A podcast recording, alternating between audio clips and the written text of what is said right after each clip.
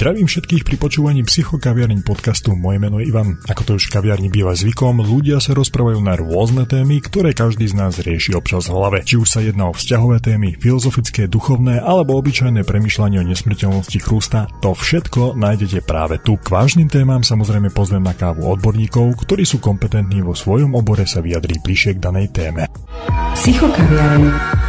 Podcast o tom, čo riešite vo svojej hlave. Príjemný dobrý deň vám prejem, či už za volant, pokiaľ sedíte v aute a počúvate tento podcast cez niektorý zo streamov, napríklad Apple Podcast, Spotify alebo Google Podcast a možno ste práve v pohodlí domova a pustili ste si tento podcast na YouTube pri varení alebo pri dobrej káve. Kľudne mi môžete aj napísať, kde alebo kedy pri akej činnosti počúvate podcasty, a to buď na Instagrame alebo Facebooku, pokiaľ si nájdete na spomínaných sociálnych sieťach účet Psychokaviareň podcast. Toľko úvodné info o tom, kde všade nájdete tento podcast a o tom, aké máte možnosti, ako si ich vypočuť. A možno aj niektorí zo starších dielov, tých je už niekoľko, ale možno spomeniem len pár, ako napríklad podcast o tetovaniach, o manželstve, o strachu, o prázdninách, či na tému gender, ktorý je rozdelený do troch častí.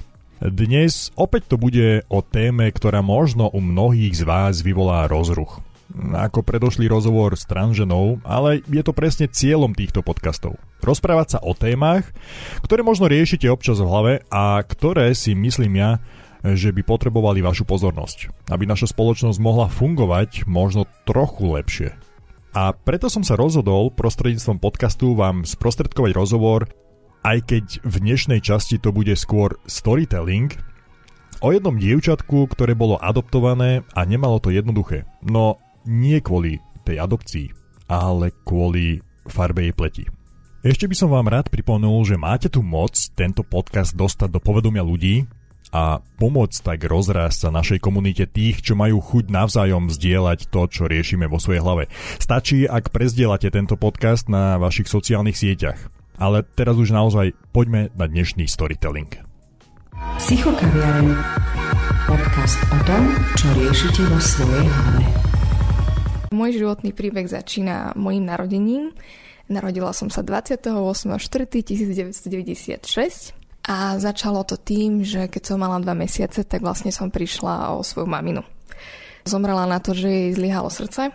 Boli tam že problémy aj s pankreasom, ale teda ten základ toho úmrtia bolo teda, že jej zlyhalo srdce ak by sme sa začali pýtať na teda moju rodinu, teda otec, babka a súrodenci, tak by sme vlastne zistili to, že ocinovi oznámili, že má teda dceru, že teda sa narodilo dievčatko.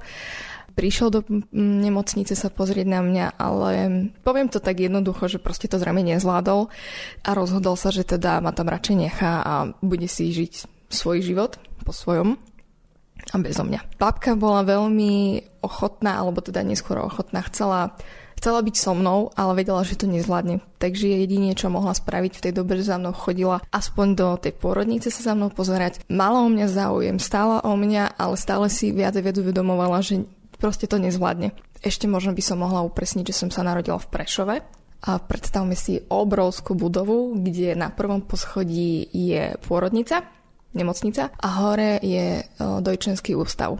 Takže v podstate moja cesta od narodenia po dojčenský ústav trvala tak pár sekúnd, keď ma odviezli v postielke rovno hore. Ešte predtým predchádzalo to, že teda babku museli presvedčiť, ani nie, že presvedčiť, ale teda aj povedali, že ona toľko sa nebudete vedieť starať. Ona si to uvedomila a tak teda prestala za mnou chodiť, takže ma dali do dojčenského ústavu som veľmi rada, že si to obdobie fakt nepamätám, lebo asi je to zlý pocit, keď ležíte v postielke a nikto za vami nepríde, keď plačete a keď chcete tú mámu cítiť, že ten pocit tam proste nebol a nepamätám si ho aspoň. Takže možno, že je to lepšie, že si to hlavne teda nepamätám. V tej dobe, okrem mňa, moja mamina porodila ešte ďalších 7 súrodencov. Ja som bola 8. No dobre, v tej dobe, akože nie ste všetci sedmorčatá.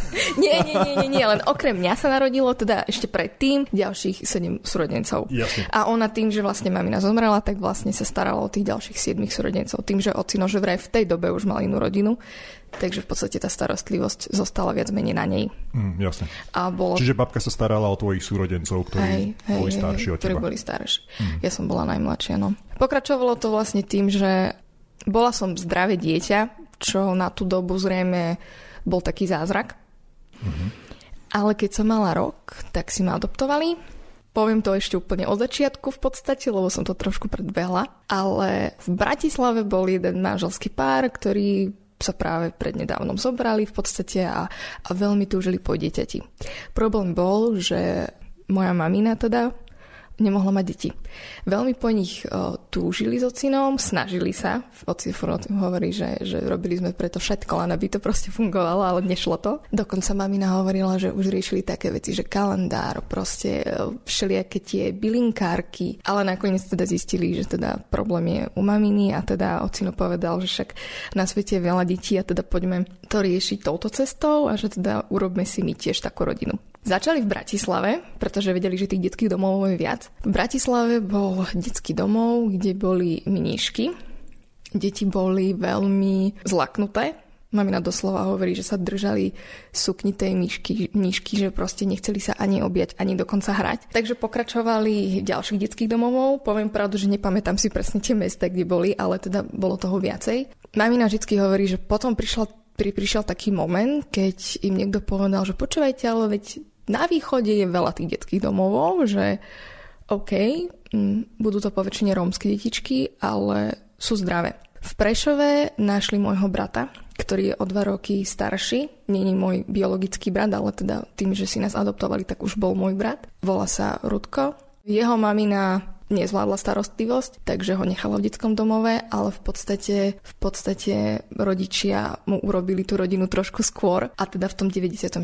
roku si prišli v podstate, teda 97.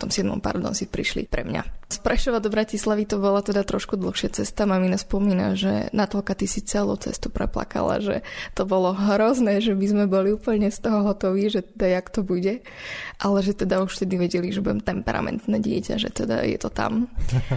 A ocino, kebyže to sedí ocino a sa ho spýta, že ako si ma našiel, lebo vlastne mamina zostala e, s Rudkom, Ocino sa prechádzal po chodbe a teda videl tam tie izbičky na chodbe a niekde krík, niekde bolo ticho a, a v jedných dverách videl, že jedno dievčatko strašne plače a to dievčatko som bola ja. Takže vlastne tak prišiel ku mne a vlastne si ma zobral na ruky a, a doniesol ma mamine ukázať, že teda asi som teda vybral a mamina teda bola spokojná a teda vlastne prišla na adopciu. Nastal tam trošku taký menší problém, Nebola som právnicky voľná, to znamená tým, že babka chodila sa za mnou pozerať do detského domova, aj keď sa v podstate, nie zdala, ale v podstate vedela, že sa o mňa starať nemôže, stále o mňa javila záujem. A toto je veľký problém aj v dnešnej dobe, ako náhle javí biologický rodič o svoje dieťa, ktoré je v detskom domove, tak nemá právo na adopciu. Nemôže si ho nikto zobrať. Že musí sa ho zrieknúť. Áno, musí sa ho zrieknúť, presne tak. Takže v podstate tam trošku pomohol detský domov a teda prišli za babkou do rómskej osady Sabinové, že teda Natelka má možnosť ísť do novej rodiny, že je zdravá, že tá rodina bude v Bratislave a že teda môže to dopadnúť dobre. Tak babka súhlasila a tým pádom vlastne išli papiere na adopciu. A prebehlo to veľmi rýchlo a vlastne o pár mesiacov som už bola v novej rodine. Hovorila som, že teda v rómskej osedi bývala babka, to znamená, že ja som Rómka, aj môj brat je Róm a teda možno, že to bude znieť divne, ale teda od malička vlastne bol s tým problém v našej spoločnosti, aj to stále je. Možno si človek povie, že však eh, keď sú to malé deti, tak ako čo je no, na to tom? To som sa chcela opýtať ja, že, no. že teda keď, eh, keď si vyrastala v Bratislave a predpokladám v bielej rodine tým áno, pádom, áno, podľa áno. toho, čo vravíš, tak či to bol nejaký problém, alebo či si to pocitovala ako dieťa, že si teda Rómkou. Lebo predpokladám, že hneď ti to nepovedali, či? Vedela si o tom od začiatku? Mm, mne to hovorili, keď som začala trošku vnímať e, farbu pleti, konkrétne v lete na dovolenkách, keď moji rodičia boli bledí a my s rodinom sme boli stále tmavší a tmavší a ono to nejak neprestávalo. Takže videla som v zrkadle, že som nejaká iná, že ináč možno niektoré veci beriem a vtedy mamina mi hovorila, že áno, ale veď vy ste taký, taký istý s Rudkom, len, len ste proste Rómovia. My sme najprv tomu nerozumeli, že čo to je, až potom nám o tom začali viac rozprávať. Že však pozri, ak furt tancuješ, pozri, ak furt spievaš, že to ste vy, že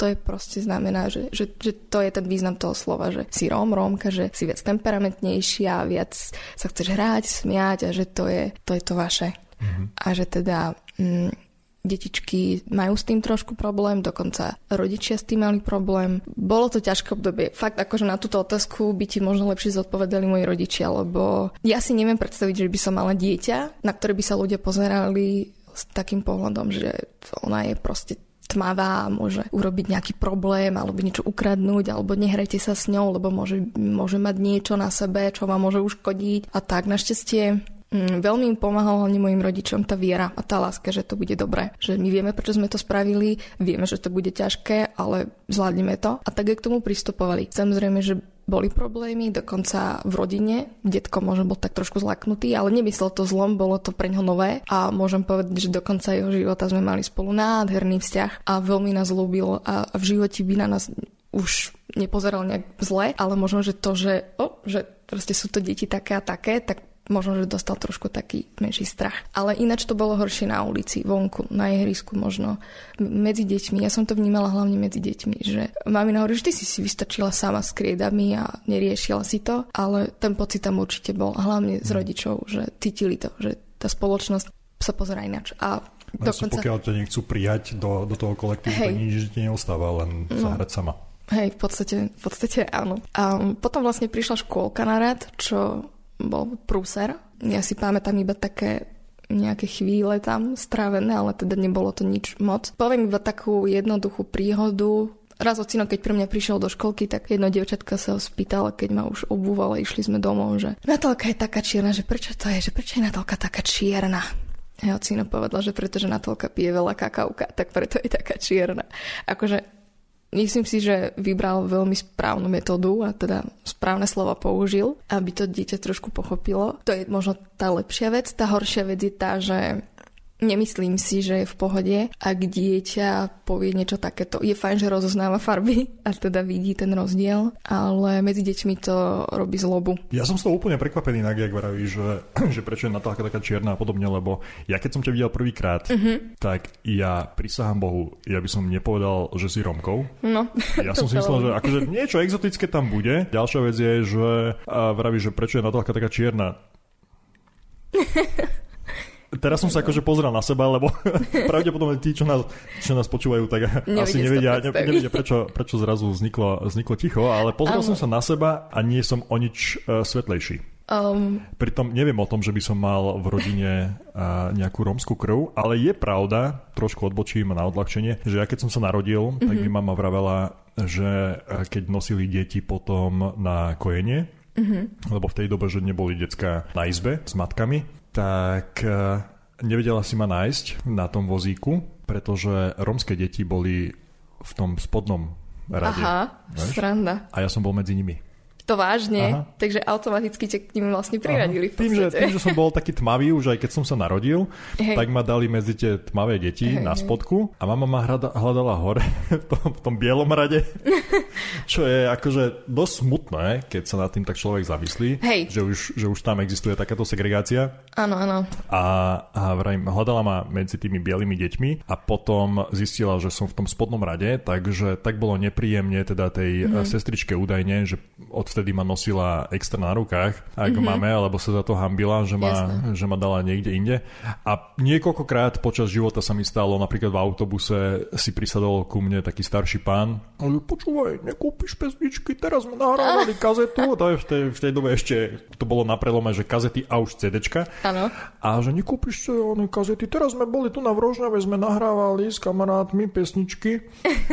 A hovorím, viete, ujo, ale ja už kazety akože nemám kde počúvať. Mm-hmm. No, však také, vieš, naše pesničky. Mm-hmm. Ako sa voláš, Zelenka? Ty nie si náš. No aha, takže už nepodľa príziska, už aj podľa výrazov asi. No, takže asi, asi to zrovna to, to priezvisko nie je také typické, mm-hmm. ktoré by zapadalo medzi nich medzi tých mojich kamarátov, ktorí ano. spievali a nahrávali, nahrávali kazety. No a, a potom ešte samozrejme stalo sa mi aj, aj už keď som bol uh, v dospelosti keď sa mi narodila dcéra a ona tiež je taká tmavšia ako ja. Mm-hmm. Kdežto uh, syn je presne taký svetlý ako Monika. Aj keď stále tvrdím, že oni sú takí, že akože myšung hey. nás obidvoch, takí, takí miešanci. Ale Emka, keď sa narodila, tak tiež bola presne taká tmavá. Akože mm-hmm. originál by som nepovedal, že, že je to Romka. Jednak jednej. A keď som potom prišiel na návštevu, tak uh, mala sestrička tiež jedna takú poznámku na manželku, že už chápem, prečo je taká tmavá. Lebo keď, videla, lebo keď videla manželku, že je úplne ty ako asi jak mlieko, biela, hej, akože svetlá, hej. oproti mne oveľa, oveľa svetlejšia a ešte k tomu má také špinavé blond vlasy. Takže, že, aha, už, už chápem, prečo je, prečo je taká tmavšia. Ale to som len tak akože odbočil hej, trošku, len kvôli tomu, že ma fakt akože zaskočilo to, že praví, že, že Natálka bola čierna, ale kľudne pokračujeme teda ďalej v tom, v tom, v tom slede no, tých udalostí. Možno by som ešte doplnila, že toto isté riešili aj naši, keď si pre mňa prišli detského domov a videli a hovorili, že bože, ale tá Natálka na to, že je Rómka, že ona je nejaká bledučka, že čo v tom je, že ona je naozaj akože čistokrvná, že teda nemá proste polovičných náhodou rodičov Rómov, že nie. Natálka má aj oca, aj mamina bola Rómka. A že nebojte, že dajte ju na slniečko, že to bude fungovať. takže mamina ma dala na slniečko po prvoch dňoch a bolo vybavené, takže už teda potom som začala naberať ten pigment. Ale áno, čím som bola staršia, od tej 15 sa mi viac menej stávalo presne to, že, že ty si nejaká kubanka, španielka, že ty ani na to nevyzerá, že vôbec mi to nepríde, že by si bola Rómka Áno, som za to v podstate vďačná, lebo, lebo teda videla som svojich súrodencov a teda oni sú takí možno tí klasickí, ale mám ich rada, akože je to v poriadku, len teda akože ten rozdiel tam je trošku vidieť. Bohužiaľ, takto som nevideli potom ani na strednej škole, teda ešte som preskočila základnú školu, ale to asi necháme tak, lebo to teda nebolo moc na chválu. Teda akože rasizmus bol na každodennom poriadku. Ono, pozri, pokiaľ chceš, môžeme to preskočiť, ale mňa by to akože fakt zaujímalo. Dobre. Lebo myslím si, že je dôležité o tom rozprávať, aby ľudia pochopili, mm. že nie je to správne. Není to správne, a len... Už duplom, keď vraví, že... Ale akože môžeme sa aj o tej starší. škole baviť, ja som to len nechcela možno vyťahovať, že teda nebudem určite konkretizovať ľudí a, a školu a tak, ale teda... Dobre, tak ako nemusíš povedať konkrétne, Jasné. o ktorú školu sa jedná, alebo o ktorých spolužiakov menovite sa jedná, mm. aj keď prečo nie? Nech ľudia vedia. Kto je tak svíňa? Hovorí sa, že treba odpustiť a ísť ďalej. Akože v podstate mi je teraz, je mi to v podstate ako Ľúto. Ale dobre. Uh, no tak uh, základná vec je tá, že teda som menila viac tých škôl, lebo teda aj dokonca aj škôlky, lebo teda bol problém sa trošku socializovať a byť socializovaná medzi ostatní a teda mi dať ako keby to povolenie to nazveme, alebo teda, že poď teda k nám a budeme sa s tebou baviť a hrať. Uh, základná škola bola trošku iná káva, vzhľadom na to, že v druhom ročníku mi zistili poruchy učenia, problém s čítaním, s písaním, takže prišlo jasné odporúčanie od logopedičky, že teda a od školy, že teda existujú školy pre deti s poruchami učenia, že je to lepšie, že ten prístup je individuálnejší a že to učenie pôjde pomalšie, ale že pôjde. Na chvíľu ťa preruším. Áno. Školy s poruchou učenia. Mhm. Integrované. OK, čiže nemám si predstaviť tú typickú... A... no. Počkaj, ako sa to volalo? No. V tej no. dobe, kedy ja som chodil do školy, taká pomo- pomocná škola, či, či čo to bolo? Pomoc... Osobitná, osobitná sa o tom nás volalo. Nie, predstavme si to ako normálnu školu základnú, kde sa urobili individuálne triedy, špecializované triedy pre integráciu okay. a vlastne učiteľky mali že vraj nejaký kurz, alebo ja neviem, mm. jak to mám proste nazvať, vedeli, ako s nami pracovať. Tam by som trošku namietala, ale teda akože išlo im to aspoň Dobre, tak to je ešte ten lepší prípad, lebo ja si pamätám do školy, že u nás ako náhle decka ktoré v dnešnej dobe by si povedal, že neviem, ADHD alebo, Áno. alebo dyslexia alebo podobné, Áno. podobné problémy, ktoré sú a napriek tomu to dieťa ešte môže akože normálne sa učiť a všetko len potrebuje Vieš čo? možno špecializovaný akože prístup, tak v tej dobe tie detská automaticky išli do tých osobitných škôl, kde proste Hej. si mohla zabudnúť na to, že by čokoľvek to dieťa potom ano. v živote dosiahlo. Lenže doba išla dopredu, u mňa bol fakt problém, že ja som mala začať čítať a proste nešlo to. Okrem toho pani učiteľka na mňa pozerala, že som nebodaj, že sú nejaké iné problémy, hej, nebudem to nazývať, že blbá, alebo teda, že proste, proste, že to nejde. Bolo to na mne vidno. Deti to absolútne v tej dobe nechápali, vysmievali sa mi, smiali sa. Doteraz si spomínam na nejakú blbú hru o čítaní článkov na čas. Boli, boli sme rozdelené na dve skupiny. Samozrejme, že ja som o, nevedela prečítať nič, takže naša skupina prehrala a odtedy to bolo katastrofa. Pani učiteľka pravidelne si volala našich do školy, že v čom je problém. Pretože Natálka nevie, nedá sa, nejde to. Takže teda OK, tak teda vyberieme inú triedu. Takže nakoniec sa rozhodli, že teda v Dubravke je jedna taká škola, kde sú teda integrované deti, že to teda pôjde a že to bude fungovať. Takže to teraz skúsme. No Okrem toho, že tam boli deti s poruchami, tam boli deti aj, o, ktoré mali poruchy správania, takže bol to taký mix. A tam bol ten problém, že dávali to dosť zožrať svojím spôsobom, tú inakosť. Možno, že tam bol strach, a teda možno, že počúvali od rodičov, že teda ako náhle niekto tmavší, tak to je problém, alebo ako náhle je niekto iný ako od nejakej normy, takže klasický modré oči, biela pokožka, blond vlasy, tak je to v pohode.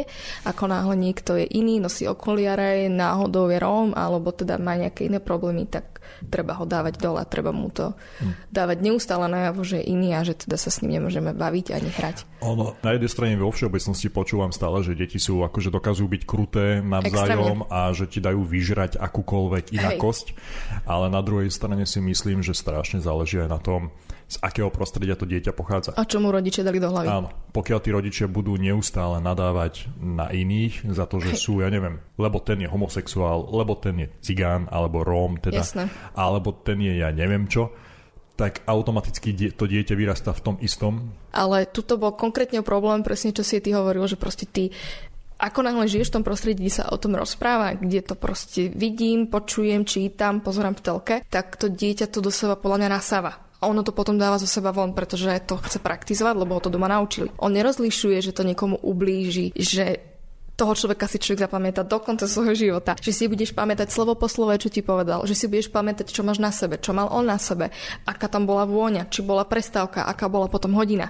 Že vlastne ono ti to robí neskutočný chaos v hlave a potom Dlho to trvá, kým sa z toho dostaneš a hlavne začneš mať rád samého seba a brať sa ako človekom, lebo oni ti furt dávajú najavo, že si niekto iný, že si nepriateľný pre našu spoločnosť, že si gorila, ktorá vyšla práve z klietky, že párkrát ti niečo hodia do hlavy, alebo že ťa zatvoria v šatni a smejú sa na tom, alebo že proste ti niekto povie, že keď si Rom, tak sa proste obes, lebo to je proste úplne že katastrofa, že ako na čo tu žiješ. A potom si uvedomíš, že o môj Bože, a teraz čo? Pretože ty máš chodiť do školy, máš dávať v škole nejaké výsledky, chceš mať nejaké známky, vieš, že doma nech čo robíš, čo sa len dá, môžeš tam sedieť koľko chceš, proste ti to nejde. Rodičia s tebou pilujú všetko, nájdu si na teba časť, učia sa s tebou, kúpia ti veľkú tabulu s kriedami, lebo vidia, že ťa baví kreslenie a, a hranie sa na učiteľku, tak aby ti spríjemnili to učenie, tak ty budeš učiť tých rodičov to, čo ste sa vy spolu predtým hodinu naučili. Jasne. Ale to je akože veľmi dobré. Hej, akože takéto,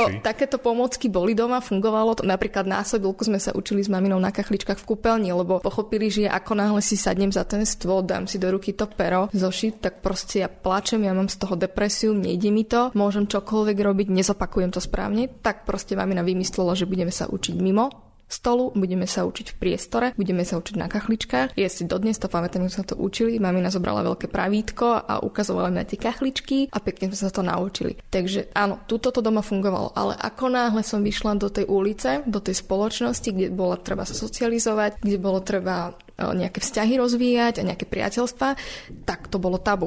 Proste to nešlo a znova od začiatku. Ako keby si každý deň budoval stále tú istú stavebnicu, ktorú vidíš pred sebou a stále každý deň ju postavíš, postavíš ju doma, ideš na ulicu, trošku niečo postavíš a zasa ti ju večer celú ti ju zbúrajú, lebo ideš s maminou do obchodu, ideš do školy ráno, po obede ideš na tréning a už si zasa tam. A ako keby už po nejakom čase pochopíš, že teda čo? Ako čo mám robiť? Keď vonku ťa nechcú, lebo si iný, doma ti to ide, ale pre teba dôležité aj to vonku, nielen to doma, lebo vieš, že jedného dňa vyletíš z toho hniezdočka a budeš musieť vedieť fungovať v tej spoločnosti. A tá snaha učiť sa a robiť bola možno nie, že možno bola vo mne strašne veľká, ale strašne ma deprimoval prístup niektorých učiteľiek, že napríklad mali sme nejaké básničky, klasika Morho, a ja som sa ju chcela naučiť celú. Oni nám dali ani nie polku sa naučiť. Proste, že na čo? Vy to nebudete potrebovať. Doslova povedala, že vy to nebudete potrebovať, vy sa to nikto nenaučíte. A ja som sa naučila viac ako polku, dostala som z toho trojku, ale ten pocit, že som schopná sa naučiť aspoň niečo, bol pre mňa fascinujúci. To bolo niečo tak úžasné, že som niečo schopná, lebo neustále nám dávali najavo, že vy ste tí integrovaní a čo budete vyrobiť a chodte na učňovku a žiadna maturita, že ako keby nás furt hádzali do takého jedného pomyselného vreca, že na čo sa budete učiť, keď to vlastne neviete. To je presne ten, ten prístup, ktorý som spomenul na začiatku, keď sme sa tam začali teda baviť, že aj v tej dobe, kedy ja som chodil na základnú, tak to fungovalo tak, že, no. že presne decka, ktoré mali nejaký problém, tak ich automaticky dali do tej osobitnej alebo pomocnej školy mm. a tým pádom ten prístup nebol o tom, že potrebuješ osobitný prístup, aby si dokázal to, čo dokážu ostatní, ale aby to bolo o tom, že niekde si odložený, aby si, aby si mal mm. teda uh, tú povinnú školskú dochádzku Hej. a potom už niekde s tebou čokoľvek. A presne toto uh, mám taký pocit, že sa dialo aj tu na, že síce je to integrovaná trieda. Trieda, bereme ich špeciálne. A bereme ich špeciálne, ale bereme ich špeciálne s tým, že teda... Na nič nemajú. Áno. Ale vieš čo? Že potom... Žiadne očakávanie nejaké extra. Ale vieš čo, ja ti poviem tak, že potom prišla taká zmena napríklad v 9. ročníku, keď teda prišla otázka na poslednom rodičovskom, že teda počúvajte rodičia, akože je 9. ročník, takže ktoré dieťa pôjde ďalej. Lebo ako je tu niekto, kto chce dať dieťa nebodaj na maturitu, hej, takže ako alebo nebodaj učňovku, že vyučný list, alebo proste čo bude s nimi ďalej. A mamina hovorila, že no viete, že ja mám tu Natálku, že ju strašne bavia vlasy, že možno učňovka kaderník. A slovenčinárka, pani Ondrušková, to je proste čistý aniel, lebo ona vtedy povedala, že vy ste pani Kubičková, že Natálku, že v živote ju nedávate na učňovku, že Natálka má jediná striedy na to mať maturitu. Že to keď urobíte, tak ona skončí dajte to, vyskúšajte to, uvidíte, že jej to pôjde. Len jej pomáhajte s tým, ona má šancu, ona sa furt hlási, ona sa pýta, ona non-stop stojí pred tabulou, ona furt chce písať, čítať, má najkrajšie písmo z triedy, že musí ísť na maturitu, že to nerobte. A pani triedna vtedy, že áno, ale to by tým pádom aj ostatné deti. A pani Ondruško povedala, že nie. Natálka má na to. Takže potom prišiel ďalší taký zlom, kedy mamina prišla domov a povedala, že Natáli, chceš ísť na maturitu? A ja hovorím, že mami, ja neviem, že mám z toho strach že tak ale tak poďme, nie? Tak mami na to začala vybavovať, že teda poďme na strednú, že teda bude maturita. Bolo najprv, že integrácia, že na strednej škole, že, že to funguje, nakoniec mi to schválili, že teda môžem byť integrovaná, že teda bude mať špeciálny o, nejaký program, alebo teda akože bude mať vypracované nejaké úlohy špeciálne, učiteľky o tom budú vedieť. A išlo to. Ale si zober, že tie deti, ktoré nie, že nechceli sa učiť, ale podľa mňa boli deprimovaní, pretože tí učiteľky nám furt dávali najavo, že na čo sa budete učiť, nejde vám to. Tak si zober, že tam učiteľka, kde, alebo teda pri tých spolužiakoch, kde pani učiteľka povedala, že to nepôjde, tak oni naozaj na tú strednú nešli. Mm. Oni dokončili učňovku, čo je super, prečo niekto s učňovkou má lepší život ako niekto, kto má 4 tituly a funguje no, a píše knihy, vieš. Takže je to v poriadku, len podľa mňa boli strašne deprimovaní. Snažili sa Pamätám si prípady zo školy a striedy, kedy sa snažili, nešlo to a boli sa strašne smutní a videla som to, že potom tak mávli na tým pomyselne rukou a povedali, že kašľať na to, budem automechanik. Ale ja som v nich videla niečo viac. Jeden spolužiak krásne kreslil, bol strašne talentovaný, ten proste chytil pero a začal kresliť. Ja som na to pozerala, že jak to robíš, proste, že to je úžasné. Kebyže pozrieš si papier od uh, špeciálno, uh, od nejaké logopedičky, dajme tomu, neviem, jak sa to presne nazýva, tak uh, tam mal všetky poruchy. Všetko tam mal, čo sa len dá. Ale on keď chytil pero a papier alebo cerusku, tak nádherne kreslil. Ale nešiel na tú ďalšiu školu. Zostal s učňovkou nejakú obyčajnú školu a nedarí sa mu dodnes. Hmm. Len kvôli to tomu. Je to smutné, že, že veľakrát ľudia podľa mňa majú oveľa väčší potenciál v sebe, no. než to okolie im pripisuje. Hej. A tým, že sú demotivovaní, tak ako vraví, že ty na to aj nemáš no. a tak ďalej a nie sú podporovaní v tom danom, v tej danej oblasti, ktorá, ktorá im ide, tak tým pádom ozaj sa im Možno by som ešte doplnila, že možno, že je problém aj v rodičoch, pretože tí rodičia možno dostanú taký pocit, že veď on je chorý, ale pritom to není choroba. Pozor, to je iba iné myslenie tebe to proste len ináč myslí, ale to není problém. To není niečo, že sa z toho nedá vyliečiť. Ja mám napríklad dneska, keby že idem dička a robí sa mnou nejaké cvičenia, tak ja si myslím, že tam veľa vecí už nebude. Dobre, gramatika je u mňa furt problém, to je jasné. Pomalšie sa naučím veci, o mnoho mi to dlhšie trvá, nenaučím sa na skúšku za týždeň, proste nemám šancu, ale ja, ja chcem, ja to proste baví. Mňa baví písať poznámky, ja potrebujem furt niečo písať, všetko si zvýrazňovať, mňa to baví. Ale tiež vnímam, že je to inač, ale to není nastálo to sa môže, doslova to hovorila mamine logopedička, že predstavte si mozog ako, ako balónik. On rastie, on sa napína, on sa môže formovať. Ale ak vy to dieťa necháte s tými diagnozami, že maličký, strknutý na začiatku, ani nezačnete poradne do ňoho fúkať a vysporiadať, že však je maličký, to mi stačí, tak on tam naozaj tak zostane. A potom okrem poruchy správania môžu tam byť nejaké iné problémy, lebo vám to proste ináč myslí, alebo teda zanedbáte sa úplne a je to hotovo. Skončili ste. Takže toto bolo, toto zase hovorím, že veľká vďaka mojim rodičom, ktorí fakt snažili sa robili, čo sa len dalo. Len aby som sa niekde dostala, lebo videli, že OK, je Rómka, to je prvý prúser a druhý prúser bude to, keď nebude vedieť čítať, písať. Si mm-hmm. spomínala teda, že s tým rasizmom tam bol problém aj na základnej a dokonca aj na tej strednej. Dokonca aj, aj pred uh, tou základnou už, na, už v škôlke teda, alebo na ihrisku vonku, že stále s tým bol problém, že Natálka je príliš tmavá áno, oproti áno. ostatným deťom tak by ma zaujímalo, že či predsa len mala si nejakých kamarátov. Na ale... základnej áno. Na základnej do 4. ročníka prišla jedna spolužiačka nová, bola tiež integrovaná, volala sa Lenka, teda volala, volala sa Lenka a je stopolčian, ale teda s maminou sa pristahovali sem do Bratislavy. A my sme si hneď od prvého dňa sadli, lebo to bolo také srandovné, že ja som videla na než ona sama sedí na koberci a cez prestávky sa nemá s kým baviť, že však to som celá ja, veď však tak môžeme sa spolu baviť, nie, veď čo budeme, nie? Tak som za ňou išla, že čau, že ty si nová, že však Čiže však nie sa tu sama, veď podala, veď si sadnú, nie, že však kde sedíš s nikým, veď mne sadnú, vedí, že ja som tu tiež sama. A už hneď prvý deň sme išli k nej domov a už hneď s maminou som sa s, nej, s, ňou zoznámila už to bolo celé také milé a sme do dnešného dňa kamarátky. Boli sme spolu aj na strednej a celú základnú sme spolu prežili od, od 4. ročníka až do 9. A fakt to bola moja taká fakt, že najkamoška, s ktorou som sa rozprávala, dokonca ktorá sa mne nepozerala, že o môj bože, ty si čierna, že, oh, že ako sa nás budú ľudia vonku pozerať. Pravda, bola vždy hrdá, že ty si proste moja kamoška a je to úplne v pohode. A mne sa to strašne na nej páčilo. Bývali sme od seba asi 3 minúty, takže doslova sme si mohli kývať z balkónu, takže to bolo veľmi milé a bola tam vždy, keď som ju potrebovala, pomáhala mi, ja jej, keď bolo treba. Vedeli sme o svojich poruchách, vedeli sme o svojich problémoch, prvé lásky, všetky tieto veci sme si spolu zažili. A u mňa je taká zaujímavosť, že ja som si nikdy moc nerozumela s babami, lebo v podstate baby boli tie, ktoré ma po väčšine nejak osočovali a teda mali so mnou problém, takže ja som si voči ním urobila taký odstup. Mm-hmm. Ale len keď som dôverovala, takže s ňou to bolo v poriadku a čím som bola staršia, tak v 8. 7. ročníku som si našla partiu chalanov zo školy, zo starších ročníkov a chodevali sme spolu hrať futbal na ihrisko. Bolo to také milé, lebo videla som, že ma berú, že vždy hovorili, že ty si jak chalan, ty si v pohode. Takže klasika Kofola jedna e, sa kolovala po desiatich ľuďoch a, a z telefónu nám hral rytmus a všetky tie nádavky sme sa učili a pesničky a, a bolo to celkom fajn a preliezanie plotu a, a čekovanie, kde je školník, kde je riaditeľka.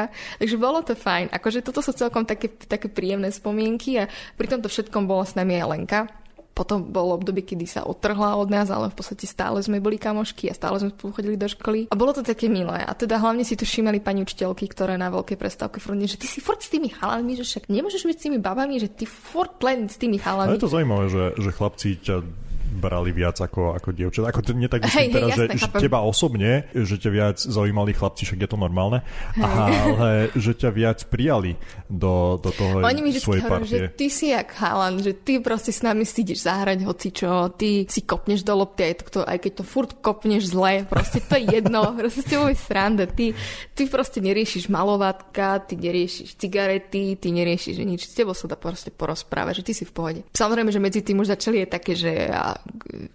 ten je do teba a hen tomu sa páči, že rozbroje a neviem čo a tak, ale ja som řekla, že chalani kašlíme na to, akože jasne, že sa mi páčili, ale, ale brala som to tak akože v pohode, že nebolo pre mňa, pre mňa bolo o mnoho vzácnejšie to, že mi zvonia dole a ocina už sa spýta, že Natália, ako, čo sa deje, lebo každý deň tu niekto iný zvoní a už sa to prestávam vyznať. Že sú kamoši, to sú kamoši. No, no, no, no, dobre, dobre. ale bolo to príjemné, lebo vtedy som, vtedy presne prišla taká tá socializácia, o ktorej sa hovorí, že je veľmi dôležitá a teda u mňa to bolo našťastie dobré, aj keď to bolo s chalanmi, ale možno, že sa mi tak trošku vytvoril taký ten mm, mužský mozog, že, že neriešim také tie sprostosti možno ženské, alebo nie že sprostosti, ale neriešim tie ženské klasické témy. Mm-hmm. Som viac taká, akože snažím sa byť viac možno taká praktická a viac sa zasmiať na niektorých veciach a možno, že až niekedy až moc kritická k ženskému pohľaviu nežnému a až možno niekedy až moc, že, že poviem si, že bože môj dievčate, že jak to proste môžete. Hm. Ale som za to rada, lebo je to taký ten mužský trošku feeling, že je to je to v pohode. Aj preto mám staršieho priateľa, lebo vieme sa baviť o úplne iných veciach ako možno v mojom veku iné dievčatá. Takže tak. Ale tá Lenka bola, teda vrátim sa ešte k tej Lenke, že to bolo také moje prvé stvorenie, také veľmi blízke a v podstate som veľmi za ňu vďačná, lebo neviem si predstaviť, že by som tam bola fakt sama až do 9. ročníka, to by asi nebolo dobre. Aj keď e, boli všelijaké dni, že sme sa spolu nebavili, ale stále to bolo, že sa máme jasne, akože ponorka, vieme vieš, o sebe. Aj, aj, aj doma vzniká ponorka. Áno, jasné, hej, hej, hej. s niekým príliš dlho. Aj keď sa teraz ona vrátila do týchto Polčian a má tam, má tam už krásneho, zdravého chlapčeka a, a priateľa, tak stále, stále sme v kontakte. Vždy, keď príde, tak sa aj stretneme a je to super. Psychokaviareň. Podcast o tom, čo riešite vo svojej hlave. Ak sa vám tento diel páčil, budem rád, ak mi pomôžete rásť a dostať tento podcast do povedomia ľudí, a to napríklad tak, že ho dáte zdieľať na vašich sociálnych sieťach. Vám to zaberie len minútku zo života a mne to pomôže našu komunitu zväčšiť a bude nás viac, ktorí budeme môcť navzájom zdieľať naše myšlienky o tom, čo riešime vo svojich hlavách. Ďakujem, že ste vydržali do konca, prajem vám príjemný zvyšok dňa a stretneme sa opäť pri ďalšom dieli, kde sa dozviete viac napríklad aj o Natálii.